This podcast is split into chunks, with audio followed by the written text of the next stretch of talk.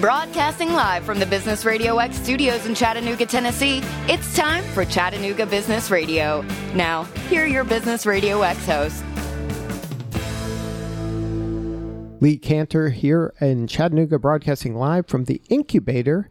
And I'd like to jump in with our first guest, who happens to be the Director of Small Business and Entrepreneurship here at the Incubator, Catherine Foster. Welcome, Catherine. Good morning. How are you? I am doing great. It's been a great day so far. We got to interview several of the businesses here in town. And I'd like to talk about what you're up to and how you're serving the Chattanooga community.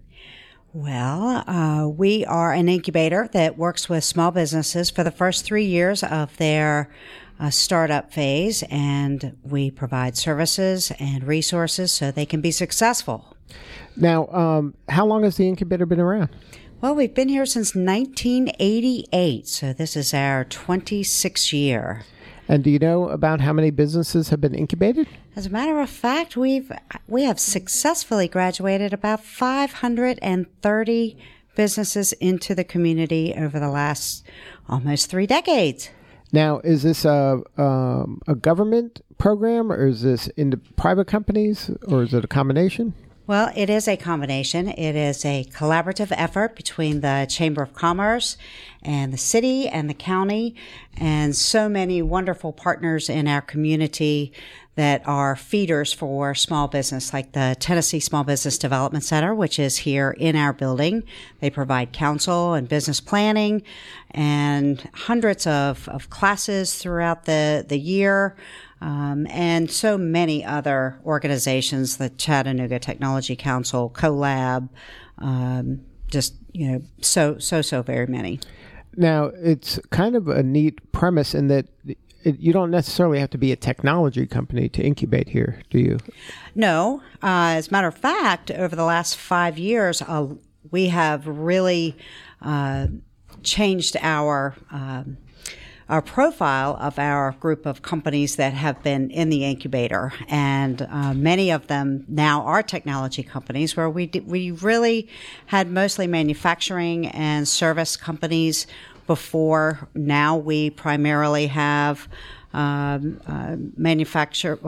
a few manufacturing companies, service and technology-based companies. So I would say at least a third of our population is technology.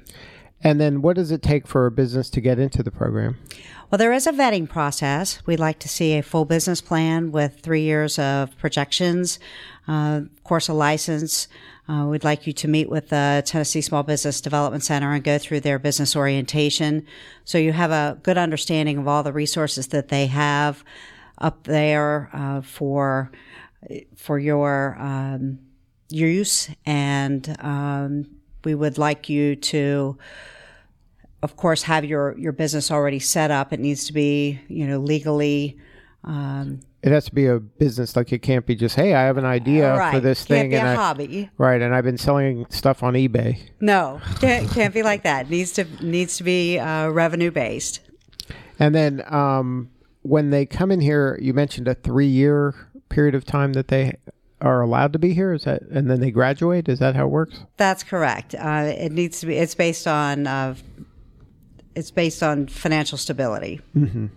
So then you're checking with the. It's not like once they join, then they're in, and you ignore them. They're kind of mentored and helped throughout the whole process. We definitely want to keep tabs on them and provide them resources during their stay here. So whether that is marketing plans or business relationships, help with QuickBooks training, whatever that is, and that, it could be any number, it could be, any hundreds of things. We're here to help them through that process. Now, so what if they're they're having problems? Do you come in and help them solve the problems, or that, part of a startup environment is that a lot of them don't make it? Well, yes, we help find those resources to help them solve those problems. And quite frankly, folks in an incubator are typically going to have about an 87% chance of success. Out in the real world, they are probably going to have a 50% chance or less of success. And here in our incubator, we run about a 92% success rate. And then what do you attribute that to? I would say that we attribute that to a good developmental program and all the opportunities here in Chattanooga that we've got for so many different places to be able to get help. I mean, this is a great area for entrepreneurship and that climate, that help, that we just have an excellent community that really supports entrepreneurship. Now, are you finding that because you have so many businesses in the same stage that there's a lot of collaboration and kind of peer to peer interaction that helps them grow? Absolutely. When no matter if they're hanging drywall or doing 3D printing, they still have to understand taxation and HR challenges and QuickBooks and all that good stuff. So it doesn't matter what the practice is, they still have to understand the principles of business. So working side by side with other people that are in the same exact place in their development of business is really important. And I think that that's why it is so such a valuable opportunity for them to be able to start here in the incubator. And when they start here, do you find that when they do graduate, they still stay connected to it in some manner? Oh, most definitely. I think that they learn to access resources while they're here. You know, sometimes if they're out there on an island, so to speak, it's they because they don't know what they don't know. So they don't reach out and try to, get the answers to questions that they don't understand. So, they just unfortunately, kind of fall through the cracks and fail. And a lot of times they're using other people's money, bank money, sometimes it's even leveraging their house or using their 401ks. But if they're side by side with a lot of other people in their same position, they talk and they learn from one another and end up doing business with one another. Right. I would imagine that happens because who better to do business with than the person that's three doors down, right? Most definitely. And since we are a mixed-use facility, if you need practically any service, you can find it here. We are the largest incubator in the state and the third largest in the country. And the largest in the state. Now, how did that come about?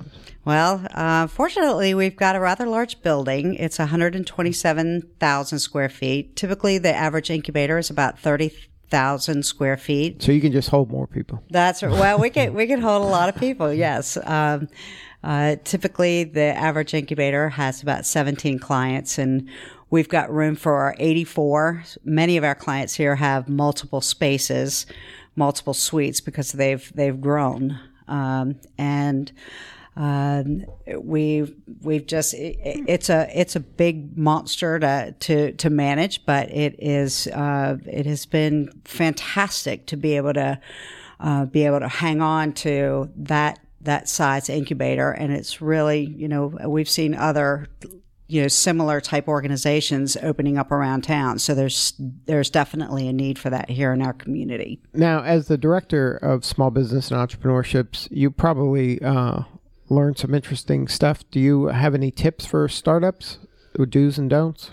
Definitely plan and plan to work hard. So that's a mistake then people are making. They think they can just wing this or learn as they go, that you have to have some organized kind of a roadmap of where you'd like to go before you begin. Of course. We would never get into our car and just hope. Just drive. That's right. You need to have a plan. You've got to watch the cash flow. Surround yourself with smart people. Most entrepreneurs that I have met are courageous and smart and savvy anyway, but they need to, kind of slow down and plan and just watch that cash flow.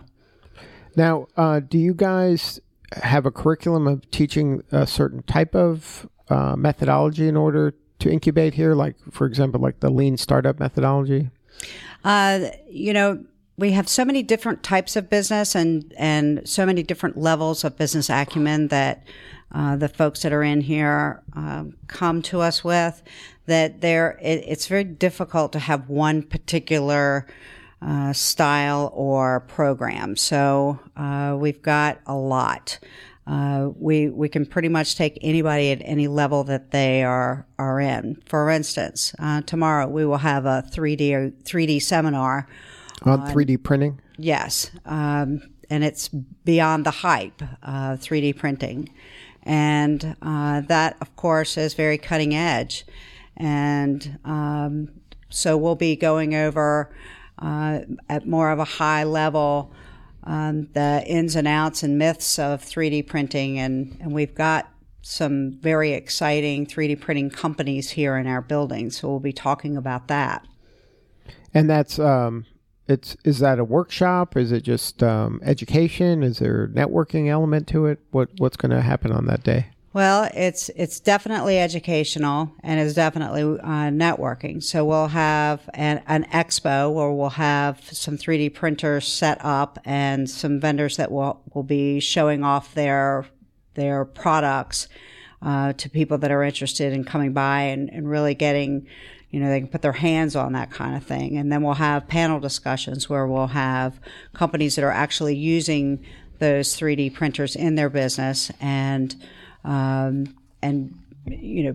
folks that are selling those different types of machinery and able to talk about what's coming up, the challenges and the opportunities that are in that space. So yes. There's this isn't just for the person that is curious about it, which they would benefit from probably learning about the industry and what's in store and what's up ahead, but it's also for the people that are in it.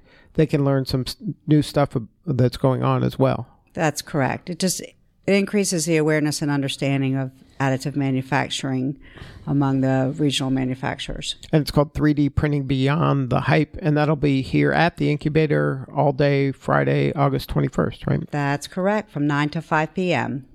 And that's just an example of one of the many things that you do to serve these startups and these people in the variety of industries that are housed here, right? Yes, sir. And it's interesting because you could do this 3D printing one day, and then don't you have a lot of people that serve the senior services market? Oh, yes. So they could have something like a week later, right? Well, absolutely. Next week we've got SCORE coming in, and we're going to be talking about something completely different. And, the week after is the women's conference. So, yes, we do something different all the time. So now what do you need more of? Because you are a nonprofit. Do you need more... money? Yes. More donations? Do you need more companies, enterprise companies to get involved? Do you need more entrepreneurs to be incubated? Of course. That is our job, is to create jobs. So we do need more people that are interested in taking that risk and starting their own company and growing jobs in the Chattanooga region. So, yes, we need more people that are interested in doing that. We need more money to create more programs. We need more people that are going to volunteer and help bring their expertise to the people that are in here and mentor to them.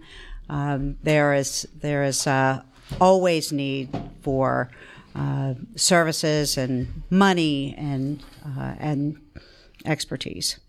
Now, for you, what is the most rewarding part of your job? Definitely working with the clients. I love the backstories. That's got to be my favorite part of the job, is just hearing how people got started and watching them take a dream and bringing it to fruition and seeing them, become millionaires or at least successful, whatever that success means to them. Now, when a person is deciding to get into this, where are you finding, are they young people that this is their first foray into the working world, or is this people who have worked in maybe a corporate setting and had a dream? Like, what does the typical profile of an entrepreneur look like? The typical profile is courageous, smart, and won't take no for an answer. It has nothing to do really with age or gender or race, nationality. Right. No, it has nothing to do with that, because in the 10 years that I have been doing it, I've seen young and old, male and female, black, white, brown, whatever, does not matter. It's just somebody that has a dream and is going to make it happen. And they just are smart enough to use the resources that are around them to be successful and work hard and, you know, take the stairs and go after it. And, you know, it's here for the taking.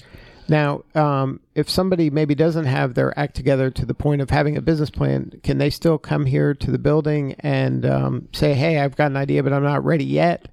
And then you can give them resources to help them maybe get ready? Absolutely. I've worked with companies as long as 2 years before we've actually put them in the incubator. So we sure can. And if somebody wanted to learn more? They can call us or come by. We're at 100 Cherokee Boulevard on the North Shore, or they can give me a call at 423-752-9406. And website? Our website is the Chattanooga Chamber. That's chattanoogachamber.com. Well, Catherine, thank you so much for being part of the show and for allowing us to broadcast live here from the incubator. It is my pleasure. Thank you so much. All right. Next up, we got Cordell Carter, and he is the CEO of Tech Town. Welcome, Cordell. Thank you. Welcome. Tech Town, can you share a little bit? What are you guys up to? Sure. So Tech Town is a technology and entrepreneurial learning center based right here in downtown Chattanooga. And our mission is to work with young people between the ages of 7 and 17, give them access to a state-of-the-art facility. And we do STEM, science, technology, engineering, arts, and math. Give them more career awareness of like what's possible in the technology industries, and more importantly, train them. We believe that talent will change the order of the day, will change people's lives, will give them opportunity they didn't heretofore have. And so we focus on training them, giving them opportunities to learn robotics, coding, to make their own film, to just whatever they're passionate about, go for it. And how'd you get into this? Well, I've been in the education sector about 8 years.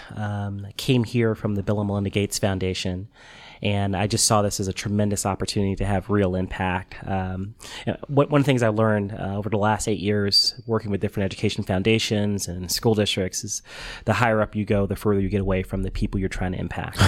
And so this opportunity to come to Chattanooga, a place I'd never been before, surrounded by these amazing people, this innovative community that's really trying to change the narrative on the American South. I just saw it as a once-in-a-lifetime opportunity. And as I tell folks, I've been here 9.5 months, and the last time I worked was 9.5 months ago.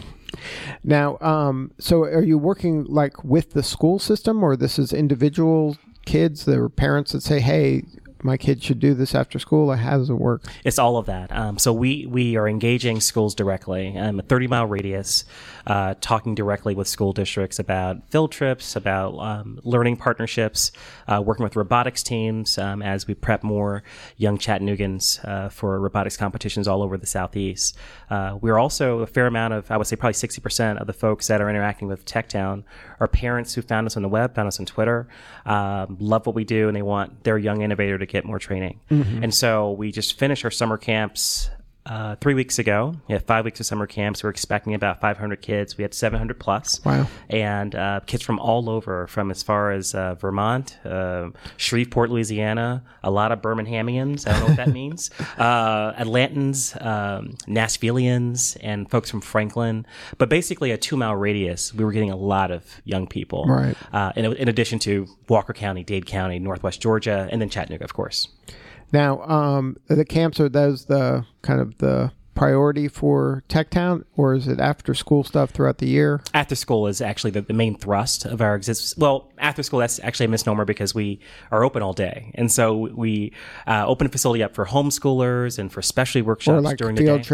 Field trips during the day. And then after school, starting around 4 o'clock, we have these monthly learning adventures. And that is when we're really say, hey, there's 150 spots for the voyage to Pluto in September. And so that work will launch after Labor Day this year. We're in the process of cleaning up and building those learning materials now, solidifying some of the partnerships that we have in various states of negotiation. And so, yeah, camp ended 3 weeks ago, but we've been nonstop. Now, what is your thoughts on why kids aren't embracing STEM just on their own through the public school system? I think it's a broader critique on the way we educate. If, you know, just imagine, you know, your parents saying, you shall, you will, you must. That's not something you necessarily want to do. It may be something you should do, but it's like, well, you know, you're making me do it, therefore I lack passion for it. Mm-hmm. At Tech Town, we say, look, what are you passionate about? We ask questions first. Like, okay, great. You want to do robotics? Here's a robot. Try that. Did you like that? Okay, let's learn how to code it. Mm-hmm. Okay. Oh, you code it? Let's do some conditional statements. Okay, that's great. Let's try something else. And so we're constantly pushing them to follow things that they want to do. So as long as the learner thinks they're in charge of the experience, they'll go deeper. And that's the biggest difference. Schools are not, traditional schools are not learner-driven environments. These are instructional environments. Right. And I'm instructing you to a certain objective, and I have to. That's the environment they exist in. I'm talking about teachers. They're under a lot of pressure. Right. I mean, there's folks. Test scores, there's all these things that, you know, the thing that is amazing to me is in technology, the kids are the biggest users of technology. They were born using technology. And we're literally asking children to turn off that part of the brain, to sit and do the stand and deliver the same way my grandmother taught children of sharecroppers 100 years ago. And then the fact that my 8-year-old is being instructed in the same way at an incredible price at that private school drives me insane. And especially you have all this technology in their hands. Exactly. And a lot of times the school says, no, you're not allowed to use that. Right. And the reason they're doing that is because as a teacher, like, I'm responsible for certain standards. I'm responsible for certain modules. We have to cover these things. And if I can't figure out how to use this device to help me get to that place I have to go, then I'm not going to do it. That's a rational choice. Our job at Tech Town is to make sure that teacher understands how to use his device to deliver the content he or she has to deliver. And so they see this as additive to their instructional practice, not something that they have to do on top of everything else. Or a distraction. And then you have a lot of, there's some infrastructure issues in K-12. The physical plant, I think, is your biggest burden. Forget benefits and salaries. The physical plant is sad, and some buildings you just can't wire them. I have an Apple device, I have a Windows device, I have all these different devices. Like, okay, what's the normalizing device that's going to give the platform that's going to allow me to instruct everyone equally? Right. So even if you had a technically inclined instructor, there's this whole BYOD issue that you have to deal with. And so some of the teacher fellows that we had working with us this summer during summer camp, we had teachers from Hamilton County, Dade County as part of our team helping us on pedagogy, helping us on classroom management. They're just better at instructing. And so they make everyone better. They said, this is great. And I would ask them, like, what did you think? They said, well, this is awesome. And I would love to do it, but I can't guarantee all 35 of my kids have a device every day. An iPad, right. Yeah. Now what do you do? That's why I can't deliver. And I'm like, oh, wow, I thought that we would be able to pass on some best practices that you learn. Like, just do this in your classroom. They would if they had the devices, but they don't. And that's a dilemma facing every single school in the country. Mm-hmm. There's a few private schools that have great devices, but are the teachers trained to use it in the best way? And so there's always going to be that extra question, and we're just trying to provide some answers. Not the best answer, but an answer. Now, how has it been? You mentioned this, getting instructors from around the area. Are there enough instructors? Or is that one of your challenges? It is a challenge, especially for the coding camps that we did. Mm-hmm. We did a Java for Minecraft. And so, you know, of course, people see Minecraft like, oh, I'm going to play games. Oh, no. We're going to code Java. You're going to learn syntax for 3 days. There's a consumer and a creator. Exactly. You're not going to wear your creator hat. Well, exactly. And frankly, the first thing we say is, you know, welcome to the creative class. You are no longer a passive consumer of devices. You're going to build things here. That's what we do at Tech Town. And so we had to go to UTC, Tennessee Tech, to find folks that knew Java and knew it well enough to instruct others on how to use it. And especially a child. Because that's a different type of instruction. Right. And you talk about different people, right? You have folks that are serious coders and kids that are serious gamers. And, you know, it was a very interesting experience. We got through it. Mm-hmm. It was our most popular camp, and we'll absolutely continue doing Minecraft events every month. But we want to really focus on creating the gaming environment. Like, the big thing they did this summer was cheese. Now, I eat cheese. I thought they were talking about things that I know. I don't know Minecraft. Right. But cheese is a big deal in Minecraft. and it gives you extra life. And the fact that they were creating something that did not exist, that was the light bulb moment for them. Right. And so you're seeing the same kids coming back to the Minecraft camp they did a week before. I'm like, you're back. You don't want to do something different? Nope. Nope. I want to work on cheese. Deep dive. And I want to go, I want to make cheese out of dirt, and I'm going to cheese out of gold, and I'm going to make my cheese turn into gold. But they that switch happened for them. They no longer am I playing this game. I am creating. I am God as it relates to that game. That's right. And so we want, that's the switch we want to happen for everyone, be it 3D printing or robotics. Like, you are not there to just use something. You're there to create something. Mm-hmm. And that's the switch we have to happen. I mean, that's, if and you look at the value chain of any city, you know, and or any country, and the economy, and like, okay, who's building it? Who's consuming it? All right? Right. You want to be the folks at the top of that chain that are building it, because that's where all the profit margins are.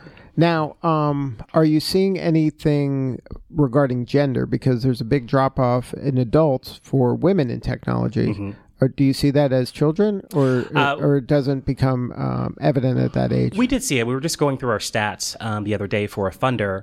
For the younger kids, we call them kilobytes, or between the ages of 7 and 10, you had far more gender balance. It was about 48% women or girls to 52% boys. When you got to the older, the Java from Minecraft, for instance, now at 11. This is, 11 to 17, if you will. Right. It was dramatically different. It was more like 70% boys, 30% girls. But if you looked at robotics, just that as a group, it was almost 50-50. That was 50-50 again. You look at film, that was almost 50-50. Right. In some weeks, it was more girls than boys. And especially when you add the performing arts piece to it. We have a theater right in front of the building, a cultural arts center, when you first come in. And I looked in the room. There were 4 boys in the room and 21 girls. Right. And so I was talking to the gentlemen that were gaming. I said, you all might want to... Different story. So... we are being very, very explicit in our outreach to young girls. Why do you think that? I've seen the same thing. We do a lot of work with women in technology groups, and at that age, they say that that's that kind of point of inflection when girls are like, "I don't do science," or "I don't know what happens in their." If something happens in middle school. Right. In fact, I mean, not just for STEM, but for high achievement. Like, I'm going to be a serious student, or I'm going to be cool. Right. I'm going to be cool and popular, or I'm going to be... Exactly. Right. And so it's a shame that people with brains aren't fully developed have to make decisions that will impact them for the rest of their life. Right. That's a shame. That's a tragedy. However, our job is to be great advocates for girls in STEM. We've done a lot of outreach to women that are in technology here in the city. So we just want you on film. We just want you in front of our girls. Come to a tour. Right. Talk to them. Look over their shoulder as they're coding. Proud to state that very last week of Java from Minecraft, we had about 10 more girls than we expected. Mm-hmm. And they all sat together, and they just did their thing, and it was great. Right. So there's a lot of work to do in that space. I think with some very targeted events, you know, mother-daughter technology camps. Right. Is there an opportunity, as this worked well for the group that we work with,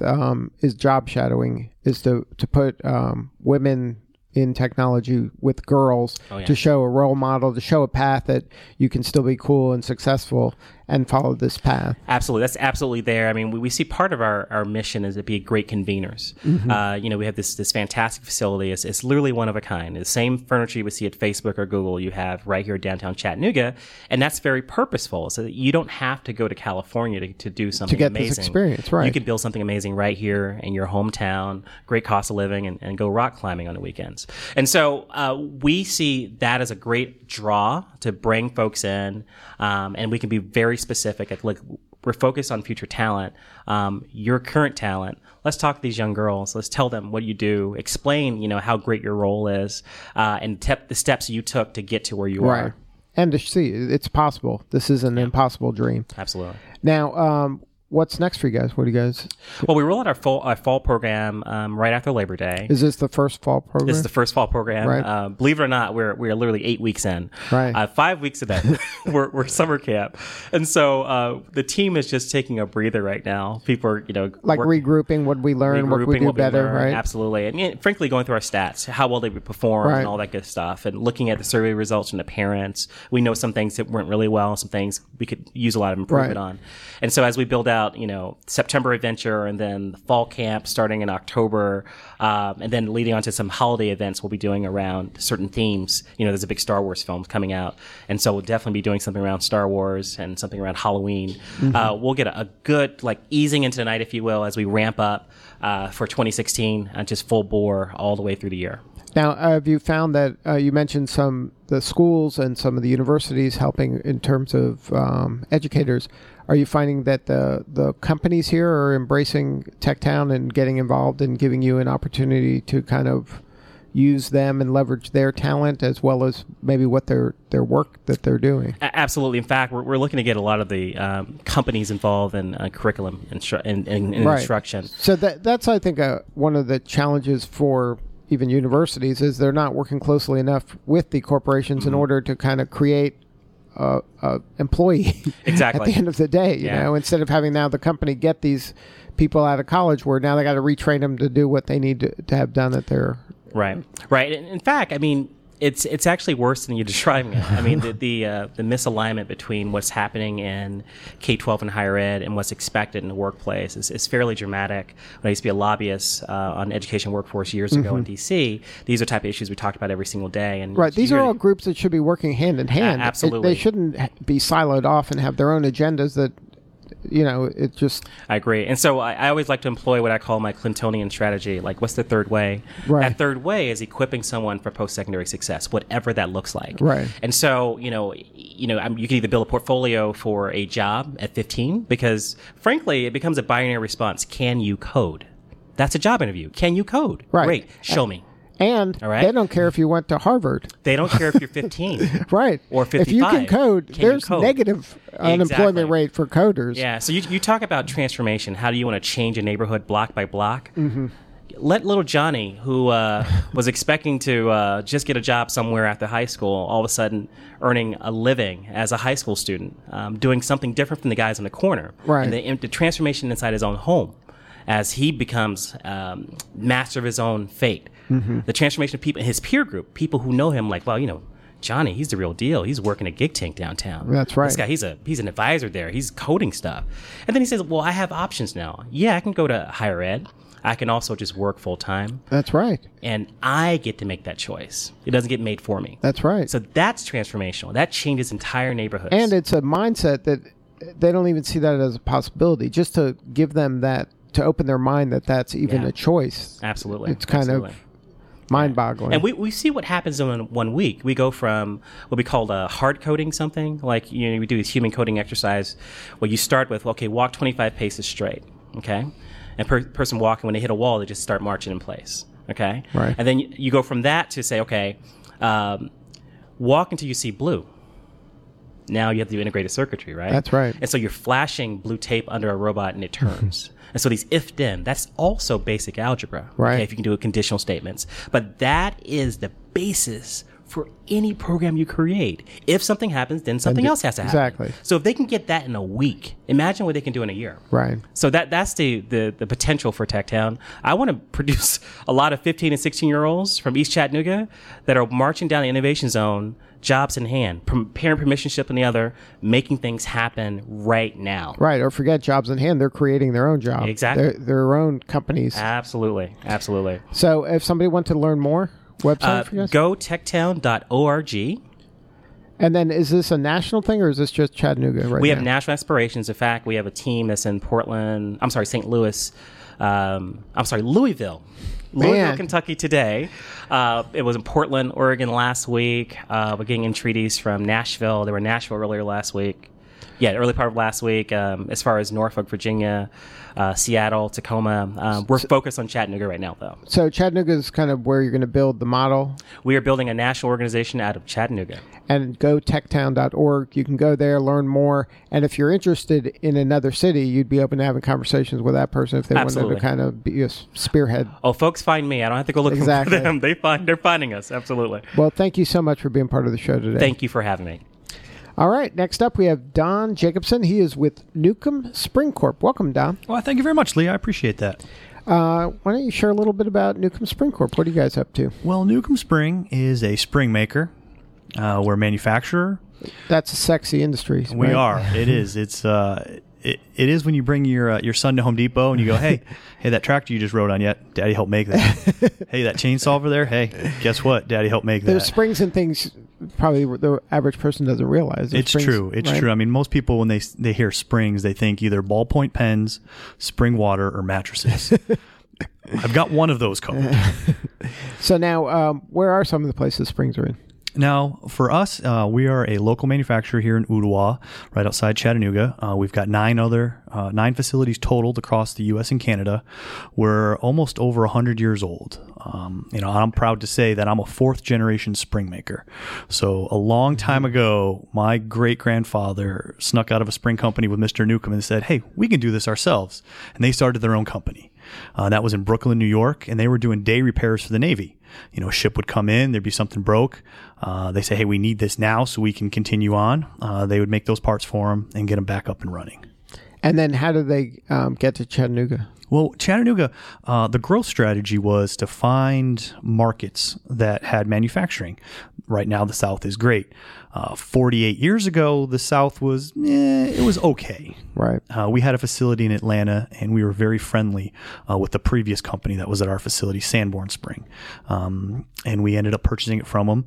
And true story, when he shook on the deal, he said, okay, here's the keys. This company's yours. That included the cash in the lockbox. That included all the invoices. Right. Everything. It was ours.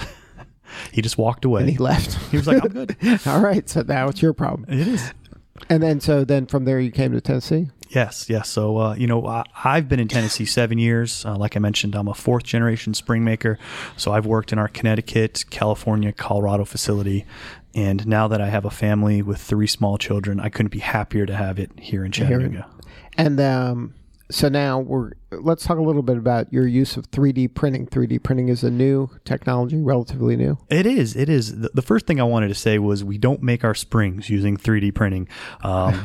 They can look pretty. We can make them out of orange or blue or white, but that's basically all they are. They don't work as well. No, they're just a paperweight. So that's soon. Who knows, right? In the future, you never know. What we're using the 3D printing for is to help us in our quality department. As we've grown, we've kind of gotten into more and more complicated springs. You can look. You take your ballpoint pen apart, and there's a little compression spring in there. You take a Boeing aircraft apart. There's a little more complicated parts in there. So as we're checking to manufacture these parts, whether it's for the guy down the street that needs a part, or whether it's for the aerospace industry, the government, the military, Fortune 500 companies, they have different requirements on what they need, and we need to kind of provide the best possible product all the time. So our quality department has asked for new equipment. They want to be able to be at the top of the line. So 3D printing for us allows us to manufacture fixtures. Now, when I say fixtures, I mean holders, posts, blocks, V-blocks, things that'll hold those springs so that we can continue to check them at a high level repeatedly and very fast. And that's previously, before this, how were you checking them? It was a more complicated, labor-intensive. It was very slow. Typically, some of our more complicated springs, you could check 5 of them in about a half an hour. Now, with our new equipment and utilizing 3D printed fixtures, we can check those same 5 springs in 35 seconds. Now, what made you kind of make the leap of, hey, we should try 3D printing to solve this problem? Really, it was a natural progression for us. We have a lot of great tool makers, guys that can make parts out of steel, and I could go to them and say, hey, can you make me a holder for this? They go, okay, next week you'll have it. I can't wait a week. So we were kind of looking at different ways to, either make them out of Lexan or glue or wood. And I can brag about some of my woodworking skills, but you're going to whittle. Yes.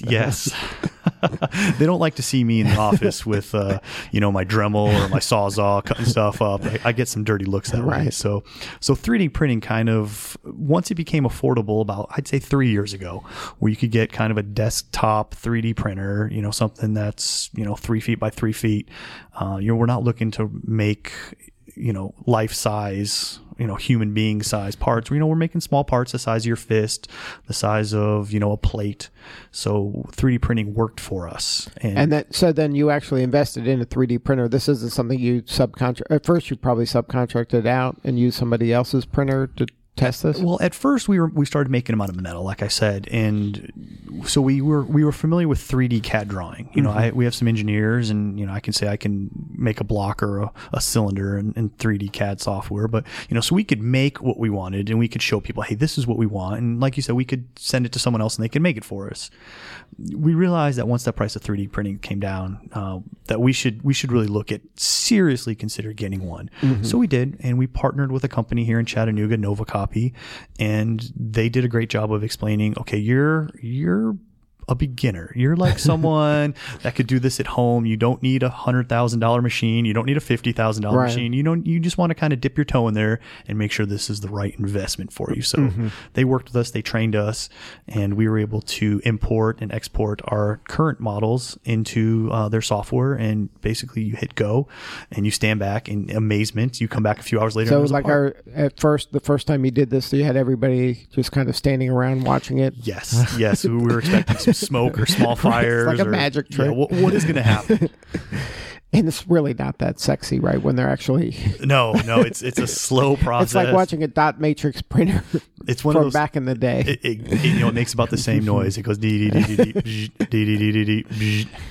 So now, when that first thing got printed, and you grabbed it, did it fit? Did it work off the bat? Or you were on a learning curve? You know, I'm 35 right now. So the first thing that we printed was a bottle opener. They had a model for it. So they have a practice thing. They did. They had a, and of course, what else would I make? You know, as being I know you led with the koozie when you walked in here. Yeah, so a bottle opener makes sense. I got to focus to my target audience. So it was something that they could print in an hour, you know, basically set it up, print something, walk away, give a tour of the shop, come back and, hey, look, we got one here. We made something. And then they kind of left us to our own devices. And, you know, we've kind of been using 3D printing for about 3 years now. And we're on our second machine. The first machine, we realized it had some limitations. We wanted to build it bigger, faster, stronger. So you upgraded. So we upgraded. Dun, dun, dun. They get you hooked. That's right. So now you see this is now, it's just part of the process, 3D printing the different parts that you need in order to test the springs. It is, and it's kind of weird because we're a job shop. I don't know who's going to walk through the door. We had an engineer that came on board last year, and I said, just because you do something one day, you're not going to do it the next day. So we'll have Fortune 500 companies call out of the blue. You know, we'll have Rodney from down the street whose tractor broke come in. So I don't know where my day is going to go, but I do know that if I want to provide a high quality product and be able to inspect 1,000, 10,000, 100,000 parts and make sure that they all meet the customer specification, 3D printing definitely helps. So some days I'll print 3 fixtures. Sometimes all week will go by before I print a fixture. Mm-hmm. You know, that's when I start making more of those beer openers. That's right. There's always time to make those. Exactly. Now, do you have any advice for a company that's looking into 3D printing? I would say partner with a supplier. I wouldn't necessarily go buy one on your own. And so wouldn't go on the internet and Google? I wouldn't. There's a lot of setup. You know, at the end of the day, it's a finely calibrated machine. I'm sure you're well and perfect to buy one off the internet and have it home delivered. I've seen those videos of some of those delivery drivers throwing boxes and kicking boxes. So just remember that could happen to your, you know, nice piece of expensive equipment. For us, it make more sense to have it delivered to a customer or a company here in town. They set it up, they make sure it works, they bring it to us and go, okay, let's plug it in and let's get down to it. You know, and the cost wasn't astronomical, but it was definitely the smartest thing we did to get involved. Mm-hmm. And then you had actual cost savings, right? Oh my goodness. We have saved thousands of dollars, if not tens of thousands of dollars, because someone like me can not have to bother a highly trained, mechanical engineer to design something for me in 3D CAD. I can sit down and kind of do it myself now.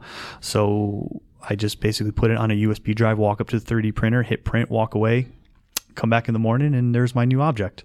You know, it's, you know, an hour or two of time versus having to fabricate something out of a piece of steel, have to thread it. You know, if for some reason some of your measurements were off, you know, you've wasted 6, 12, 20, 40 hours of work. And that's right. And you get some dirty looks from the guys. And then you could fix it yourself, and then it'll be there the next day. Exactly. Right. Exactly. Some of the stuff, you know, it can run in a couple hours. Some of the more complicated stuff takes 4 to 8 hours. So, you know, we're able to, you know, put something at the end of the day. I watch, make sure the first few layers are looking nice and smooth, and that it's what I wanted it to be. And you know, I'll walk away and I'll come back in the morning. Now, how was it difficult to sell it into your company to invest in this? It wasn't, because we used it as a quality tool. Mm-hmm. And when you talk about quality, you kind of have to say, we need to have the best. That's not something you want to skimp on. Right. Now, if I sold this as something I need in my office to make, you know, can openers, I probably wouldn't have one right now that I could use, but because we've used it. But they bought that quality. Yeah, lots of quality.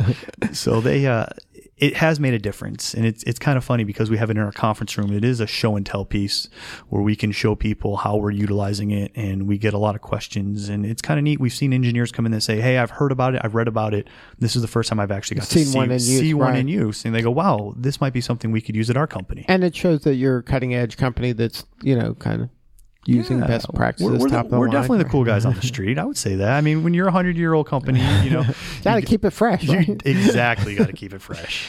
So now I expect you to be working with Cordell shortly to get a 3D printing thing going over at Tech Town. Oh, don't worry. I've got some kids over here in town at Chattanooga School for Liberal Arts, and we're going to be harassing him to partner up and do some projects. Looking forward to Cordell, that. You can handle that 3D printing. Absolutely. We have 7 waiting for him. Oh, there we go. There we go.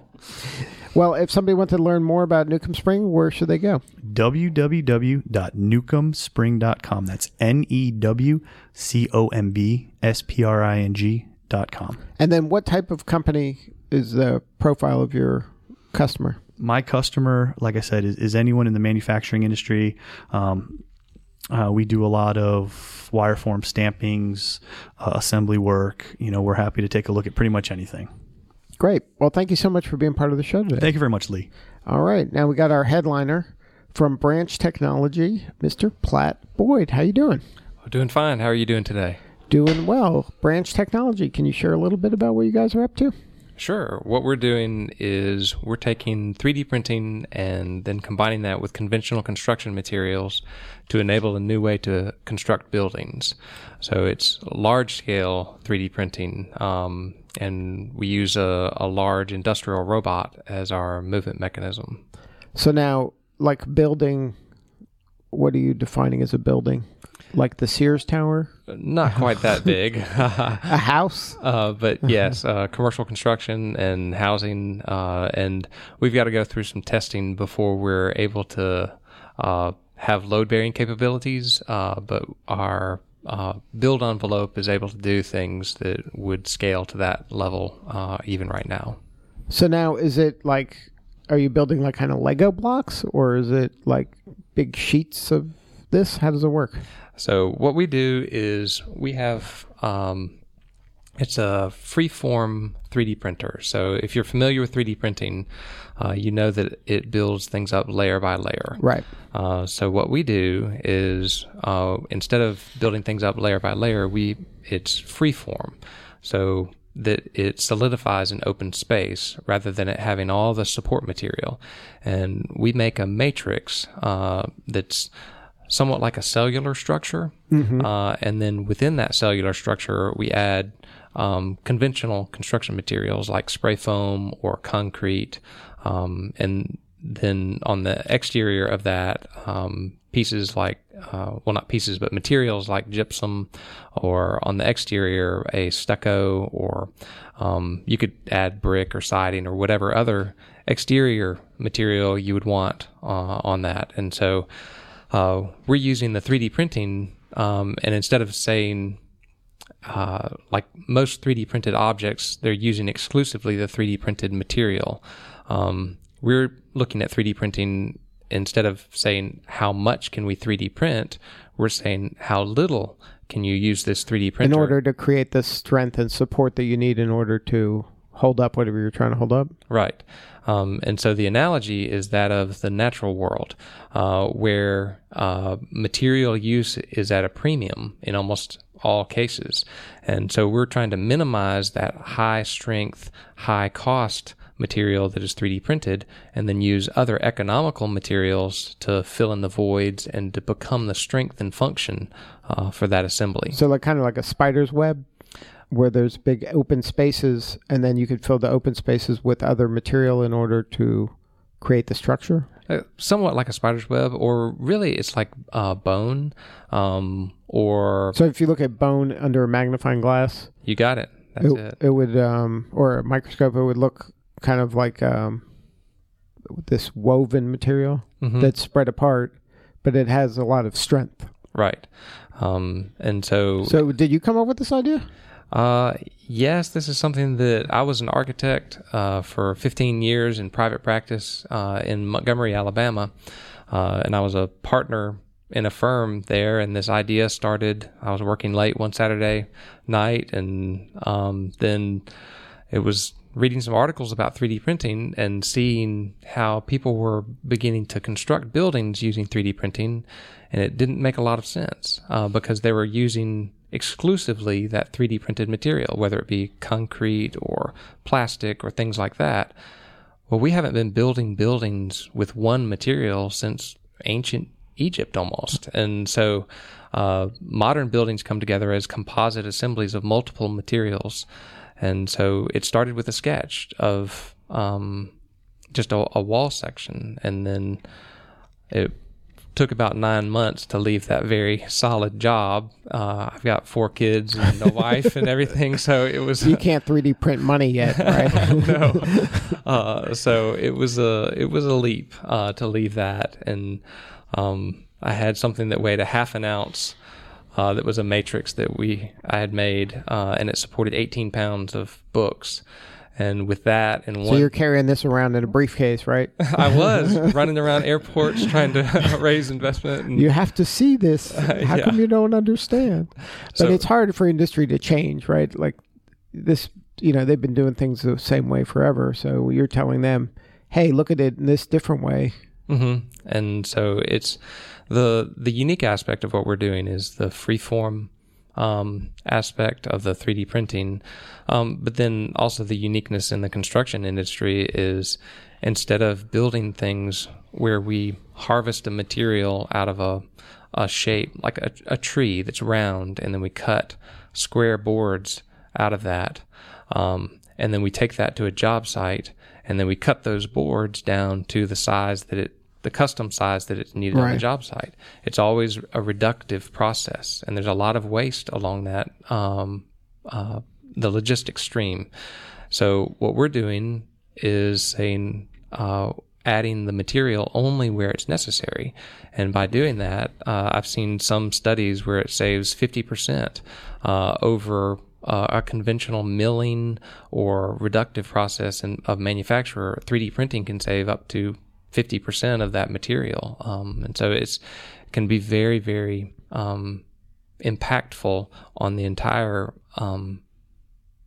material supply chain.